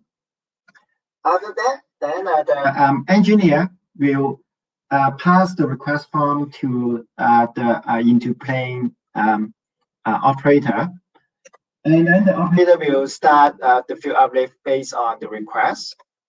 And then uh, once the field uplift uh, is completed, then uh, you know um, uh, the operator will pin out uh, the receipt and then give it to the engineer. And then the engineer bring it up to the copy area and pull us and give it to the captain. And then the captain review and then sign the receipt. And then uh, a copy will be given back to the uh, engineer, and then engineer bring uh, the copy back to the operator, and then uh, uplift completed and live. So you can see that you know during the whole uh, process, you know there quite a lot of uh, manual effort and a lot of time spent on waiting and also you know walking around Okay, so and also I would like to share with you the um, the way how we get how we get the data previously. I mean, uh, or with the with the manual process. So first of all, uh, after uh, our captain has got the field receipt, uh, he will insert that into the file envelope, and at the same time, he will enter the fuel figure into the FMC uh, on the aircraft manually. And then um, the FMC will send the fuel uplift information through the ACARS message into uh, our CX uh, internal system. And when the aircraft come back to Hong Kong, then uh, that envelope will be sent to uh, one of our internal team and that team is uh, responsible to review the receipt and validate the data that uh, the pilot has entered into the system manually, one by one. Because uh, when the pilot entered the um, the fuel uplift amount, uh, sometimes it can have a manual uh, uh, error, maybe you know uh, missing one zero or you know having one extra zero, making a big difference. So we need to validate uh, the receipt um, with the system. And uh, once uh, the validation is completed, then uh, we need to find a location to do the filing of the receipt. And all, after all that's done, then our account can proceed with the payment uh, settlement.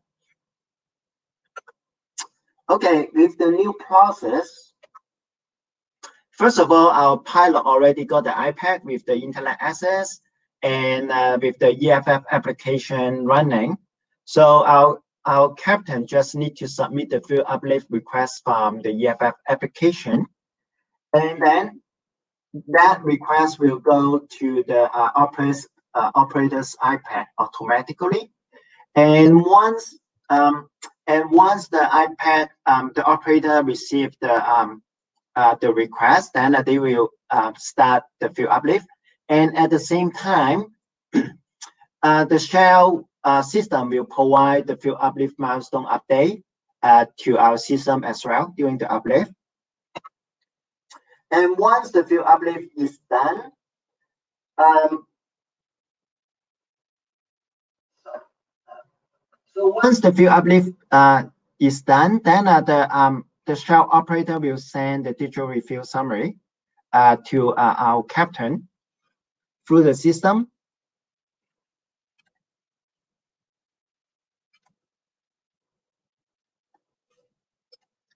Then our, captain, our captain can review the summary in his iPad immediately.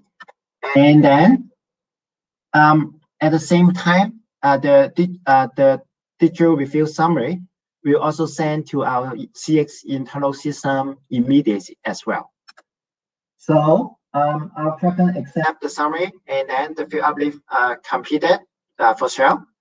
And at the same time, our account can already settle the payment already because uh, there will be no validation required anymore because you know the, the number is not entered by our captain manually anymore. Okay, and this is about the future plan for Cathay Pacific. So uh, on the left-hand side are all the airports that um, you know uh, Cathay Pacific network has covered, and on the top is uh, Singapore, uh, uh, and um, next to the airports, uh, those are the into-plane agents, and Singapore is under Shell, and also for the other airports, we have and we have other into-plane agents. And also at the bottom, you can see Hong Kong. And Hong Kong, one of our um, uh, agent is WFS. Okay. Um, so and another layer next to the um, uh, agent, uh, you know, each uh, different a uh, different uh, agent use you know uh, different solutions. For example, Shell use SkyPad, and also some other company uh, use uh, or i6. And also for uh, for Hong Kong WFS, they actually use their in-house developed system uh, for the digital review. And okay, so for our plan is all this is all this system will integrate with uh, A-Fuel Hub. Okay, so for us, we do not need to do you know too much work to enable a new uh, airport uh, in the future. So uh, for us, I think that the, the main work required is uh, probably about the testing on the integration with the new airport uh, to make sure that you know everything works correctly. And also for your information uh, for WFS, because they are creating their in-house developed system, so right now they are working closely with um, uh, ID1 on that integration and also ID1 has uh, provided uh, great support to WFS uh, on that development. Okay, and uh, this slide is about uh, the benefits for uh, for Cathay Pacific. so the first one is um, not only about digital review, but also you know using the A hub, the A-Fuel hub service. Um, the first benefit is, uh, you know, one single integration point for CX. So we do not need to uh, manage, you know, uh, hundreds of uh, integration point. Uh, so it really reduces us a lot of work. And um, also, um, according to the previous slide, you can see that, you know, it can actually help reduce the time required for the for the whole field uplift uh, procedure. Um, we have uh, we actually have done um, uh, some tests by ourselves uh, by comparing, you know, with the manual process and the uh, digital review process. Of course, you know, um, uh, the manual review process is the normal case. you know, how long it will take for the engineer to, you know, go up and down. Um, and by comparing to the digital review process, we find that you know uh, it can save up to 15 minutes uh, for the whole process. Yeah. So if, of course, you know if you know uh, we have network and everything work correctly as expected, but you can see that it can uh, that that's uh, one of the big benefit for us. And also uh, the third one is uh, protect our crew from risk uh, during the COVID-19 period, right? Because it can uh, reduce the uh, uh, the chance of direct contact. Um, and the fourth one is uh, reduce the time required to get the field uplift data into our system. In the previous slide, you know, um, first of all, uh, the pilot need to send the message through the ACARS uh, into our system, but for us, we need to wait until the physical uh, uplift ticket uh, to come back to the Hong Kong airport. And then for our service team to do the validation. And after all those process, then, uh, you know, then we can confirm the data in our system is correct. And then our, our finance team or account team can start to settle the payment. And also, um, the next one is uh, reduce the chance of human error, of course and also uh, and also uh, the source required for uh, the data validation. And uh, the second last is reduce the field payment time. Um, so that help increase the chance of you know bargaining for a better payment term. You know, um, and also lastly, uh, that is uh, environment uh, friendly, uh, you know, reduce the number of paper being used. I think that is always good uh, for the whole world. Uh, okay, the next slide is about our challenges. Okay, so um, the first challenge that we we experience is um, when we start it, it requires some learning curve at the very beginning, including a trial and error. But uh, once you have gone through the first phase, then uh, you know everything start to speed up and accelerate. And the second one, uh, the second challenge is you know we cannot guarantee our uh, collectivity at all locations. But uh, as what we mentioned previously, you know, uh, we always have the many process as uh, our backup plan. Um, and also uh, the third one is, you know, different company use different service provider uh, with uh, different system behavior and also uh, integration channel. And so um, when we consider that uh, this challenge, uh, we decided to you know use ID1 as uh, one single integration hub to help overcome this challenge. And the last one is the difficulty on handling multiple refill agents at the same airports. For example, in Hong Kong, we have uh, free review agents, and not all of them have already enabled uh, the digital review. And uh, you know, it's hard to. So first of all, for our pilots, it's hard for them to know whether his flight should be using the traditional many process or using the uh, um, uh, the new digital review process. Okay, that's um, for our pilots.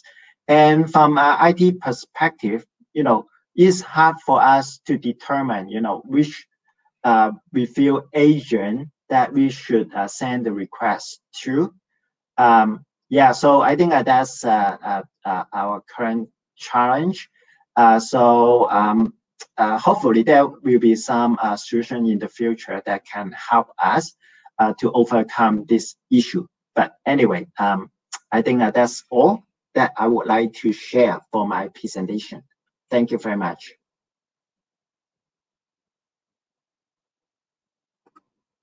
Thank you very, very much, David, for those insights. It's uh, it was a really, really good presentation, as uh, Romy already uh, mentioned in the questions as well, um, to, to really see how the process on your side uh, works. You know, my message flow that, that I showed previously is yeah. one part and as you already mentioned in, in the session, but how everything is processed on your side and how it is integrated into your systems, it's uh, yeah. is a, a, a different uh, one. And I think um, you already mm. um, covered Dan, uh, Daniel's question from from the business benefits uh, very very well on um, mm. for uh, two last last two slides. Um, so mm. Rami asking you um, that well, she's presuming that the electronic process also works through defueling an aircraft as well. And we both can, uh, I think, agree on that, that this is, of course, possible. Um, yeah, Romy, so the, the, the AIDX scheme um, also allows to send out a fuel order message with the um, saying that this order is a defueling order. So this is uh, as simple as making a normal fuel order. You can also make a defueling fuel order at the same time. Um, uh, one question from my side, David. So you, you mentioned that the, the project you started in 2017, um, and how's how's that how's the whole uh, project progressing? So are you already completely done with it, or are you constantly revisiting it to implement new features and all that? Uh, yeah, so um, we actually implement uh, like what I mentioned, right? By uh, the uh, year uh, uh, 2017, uh, uh, we launched the first version of our, our application. And actually, that that is just the first phase of our project. And um, right, and we we actually just complete the second phase of our project um, by the end of 2020. And uh, by May of this, I mean, by May of this year, we will start our, our phase three as well. So, so, so for us, you know, is keep expanding.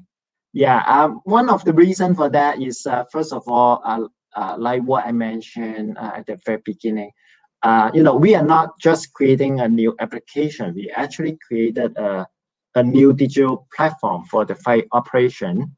And um, and because of that, and also um, because uh, um, you know our project is pretty successful, so uh, a lot of other teams start to see the benefit uh, of uh, you know using our platform to help them to solve their existing issue as well, or they would like to you know get uh, information from our system as well. So that's why you know if we are keep having uh, keep uh, expanding our project and adding new features and also uh, keep having a new phase for uh, for our project. All right. Thank you very much. Um, and again, a very big thank you for uh, for being part of this webinar because I think with that your uh, your screen time, your stage time comes to an end. So very yeah. very huge thank you for for being uh, for agreeing to joining me on stage, doing the joint mm. session with Johnson, and delivering your insights. Uh, with the presentations, uh, with, with that presentation you just did. Um, I would like to hand out the opportunity to the audience um, to um, either contact um, to, to contact me if you want to get in, in uh, contact with David. So it's afuel at id1.de as, an, as a mail address, and I will forward that um, in case you have any more questions uh, to David. And as Dimitri already uh, asked in the questions, yes, um, we will share all presentations as a content bundle um, of the whole webinar after it is all finished. So you're covered with that, Dimitri. No worries. Again, thank you very much, David. It was a pleasure, and uh, see you yeah. soon. Okay. Okay. Yeah. So there we go. One session left to go. Um, and as you already know and can expect, uh, it's time for Johnson to be on stage again. And here he is already, quick as always. Um, yeah, same procedure uh, Johnson, the, the, the, stage is yours to give uh, give um, the audience the perspective uh, from Shell Aviation. So um, yeah. try to share the screen just to make sure that everything works, and it does. All right. Johnson, see you uh, see you in a few minutes. Have fun. Bye. Thanks. Um, I'll keep this short. Uh, we have been uh, on, on this for about two hours plus now. So I'll keep this short because uh, a lot of the points uh, David has covered, uh, the benefits actually overlap with what the uh, supplier and ITPs uh, see. Right, so I think uh, um, just a quick uh, quick introduction. We call our system SkyPad, and uh, we call this integration SkyPad Data Exchange, right? And uh, today I'm going to share um, before I share, of course, um, Shell requires me to put a disclaimer up here. Don't worry about it, right? And I think today we're just going to share about a few things, right? So I just want to talk a little bit about uh, challenge of future, uh, given the pandemic stage right now, and how we see operational efficiency helping us and potentially helping the airlines. How it is today, right? And I think some of you are asking about how uh, building business cases. So I hope this will help. Um, how does an NTA and digital journey uh, solution look like, which I think David covered in great detail. The benefits in short, and then uh, maybe a little bit of what should you do next, right? So moving on. So I think many of us are familiar with this chart, right? Um, IATA has estimated that we will only get back to 2019 levels by 2024, right? And I think uh, in short, what we believe is as we recover, right, technology is going to play a big role right? Uh, in in in helping us be more efficient, keeping costs down, right? As we ride the recovery, right? And how does then technology help in uh, operational efficiency? And how, why is operational operational efficiency important, right? I think I don't need to dwell on this a lot longer because I think most of you know, right? Uh, delays will have will cause, well, I mean, will result in unhappy customers, right? And unhappy customers don't take your don't take your airline again, right? Another thing is, of course, we are hoping to reduce our operational cost, right? And I think uh, just by David's uh, animation just now, you can see how much time can be saved and how much uh, lesser interaction can be achieved, right? Which which really plays very well into the COVID uh, era, yeah. So what does today's manual process look like, right? Uh, David has gone through a lot in detail. So I just want to capture the key bits, right? There is a manual transmit uh, transmitting of data to the uh, oil supplier, right? So via phone, via uh, filling up a request sheet, via an email sometimes. So di different airlines do it differently, right?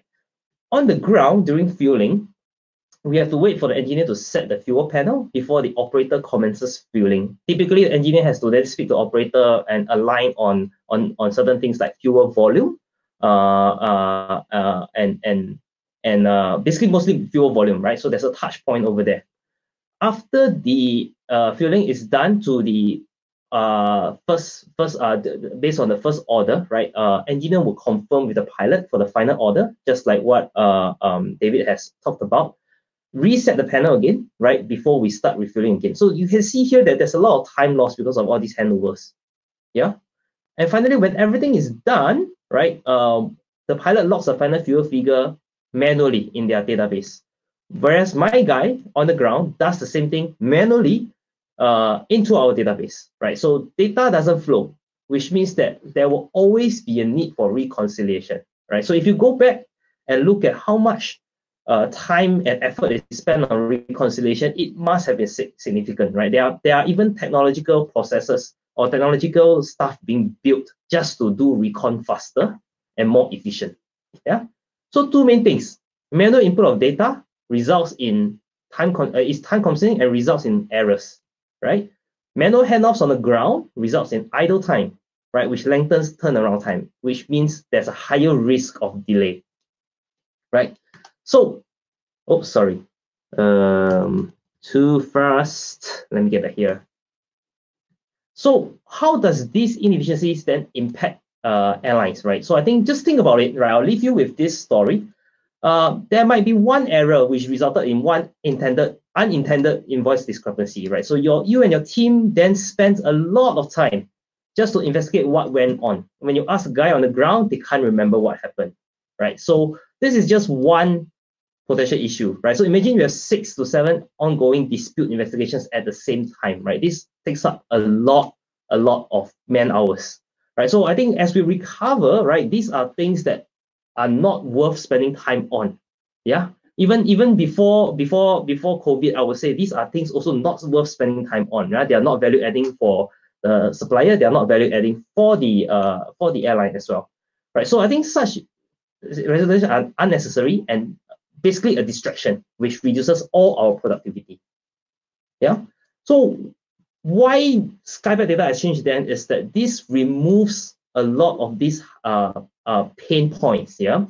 Um, if the pilot can send data to my operator quickly and efficiently, right? My operator can set the panel and start refueling without uh, waiting for the engineer.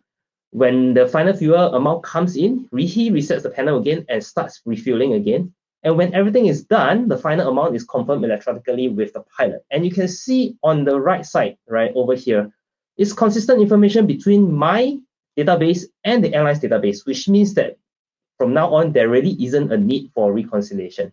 And the, dis- the likelihood of disputes are going to be much lower. So this frees up a lot of man hours, and which these man hours can then be diverted to be more productive um, uh, areas. Yeah. So in summary, right, I just want to capture this, right? We know for airlines, right, the currency of refueling is seconds and accuracy, right? We don't want delays, we don't want invoice disputes, right? And in the, in times of a pandemic, face-to-face interaction means uh, less face-to-face interaction means lower health risk for our frontline workers as well, right? So, in short, faster turnaround time, right? Uh, you save. I think uh, David was looking at 15 minutes. Uh, based on Shell's estimations, about eight to 30 minutes, right? Varying. Um, data accuracy, uh, full-time uh, staff savings, full-time man-hour savings, basically, right? So I think we estimate to be about 1.5 full-time staff so different airlines see different numbers. We understand that, right? Depending on, on, on the location and the number of flights. Yeah. And finally, in the in the COVID world, then we can achieve social distancing, right? So I think after we did this, there is no more face-to-face interaction between us and the engineer or us and the pilot, right? Unless there is an issue. Yeah. So this helps lower the health risk to our frontline workers. Okay, so I'll leave you with this, right? And I think, I hope I've excited some of you in this webinar, right? Uh, and I think as a next step, if you're interested to integrate, talk to us, right? If we have uh, uh, sites where we are supplying you, right? Those can be jointly identified as potential pilot sites. The IT teams will talk to each other, right? And we can then establish a uh, plan, uh, a project plan and timelines. Yeah, so simple four steps, but most importantly, talk to us, right? If you are interested, we are interested to help you if you are interested to, to go on this journey. And that's it for me. Robin? Here I am again. Thank you very, very much, Johnson, Johnson for those insights. And uh, yeah, you can just repeat what, what he said. If, if you don't have um, his direct mail or anything, contact me uh, via afuel.id1.de. I will um, forward any mail you send me um, that is related to, to what Shell is doing. So thank you very, very much for those, uh, those insights, Johnson. And um, again, simply, um, this presentation will be part of the uh, content bundle that will be sent out to all of the attendees um, up until Friday. I think I will manage that. If not, um, you will have to uh, not so much longer for it. So, um, so you can click through it uh, on your own and uh, make up your mind um, how to how it can help your airline, your into-planer, your maybe maybe as a consultant, your personal uh, business as well. So, Johnson, thank you very, very much for uh, taking that time to, to be part of this webinar for the two sessions. Um, it was a real pleasure to having you, to giving uh, us um, all the insights. And uh, yeah, I hope you're um, you're not scared to do that at another time in the future, maybe. we'll see. Yeah, I think we can we can we can always deconflict schedules. No worries. Happy to always be uh, able to help right? Yeah, exactly. I hope, uh, they, yeah, they go out to you, David. If yeah. um, I, I, hope um, I can put you on on, on my short list um, if we want to do something like again. okay. Yeah. Sure. No problem. Yeah. Good. Okay. So yeah. you two. You're now um, free to leave the stage, and I will close uh, the webinar for now. And again, a massive thank you to the two of you. Thanks, Robin. Okay. Thanks, David.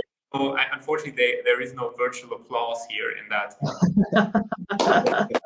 Thank you very much. okay, okay, okay. Thank you. Goodbye, everyone. Thank you. Goodbye, everyone. Good. So here we are. Here we are at the end of the second webinar of the Future Fuel Lab. And I very much hope that uh, you enjoyed it, that um, many of your questions that you had coming in were answered and um, that you're feeling more equipped to basically go along the journey of digitalizing and revolutionizing um, your, your fueling process uh, in the future. Um, for that, of course, um, again, thanks to David and, and, Johnson for all the insights they delivered. And um, thank you um, as an audience for, for, for sticking with us, for, for asking so many questions and uh, um, yeah, I hope we were able to give you all the insights um, you wanted. For now, I can say that this was the first webinar of 2021. Saying that it was the first one, uh, it kind of um, assumes that there will be a second one, and I can assure you that there will be one. Um, we will um, uh, announce it um, in advance, so you will uh, know about it for sure. Uh, but to make sure uh, that you don't miss anything related to the Future Fuel Lab, meaning the content bundle, the upload of the sessions, and all the um, other content, content that we will share uh, on a regular basis with our Fuel Lab members, um, you should go to afuel.id1.de and sign up as a member of the Future Fuel Lab. So we have your email address and we can send you all the information at any time. Um, we have something for you. And of course, again, if you have interest in starting a project, will it either you're working for an airline if you're working for an into-planer you want to become part of the network um, you want to maybe exchange some thoughts about the future of digital fueling we're always here for you um, you can write us a mail on um, at afuel.id1.de.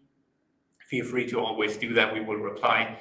In a very short time um, to all of your mails. Um, yes, so this is that handled. You know how to contact us. You know how to join the Fuel Lab. And with that, yeah, I think it's time to say goodbye for now. It was a pleasure having you. Um, and I hope to see a lot of you guys in the future in the people section of my webinar platform. But even more, I hope that at one point in time, we will see each other in person at one of the uh, live offline events that we will definitely host in the future as soon as it's possible. So for now, thank you very much for attending and see you next time. Goodbye.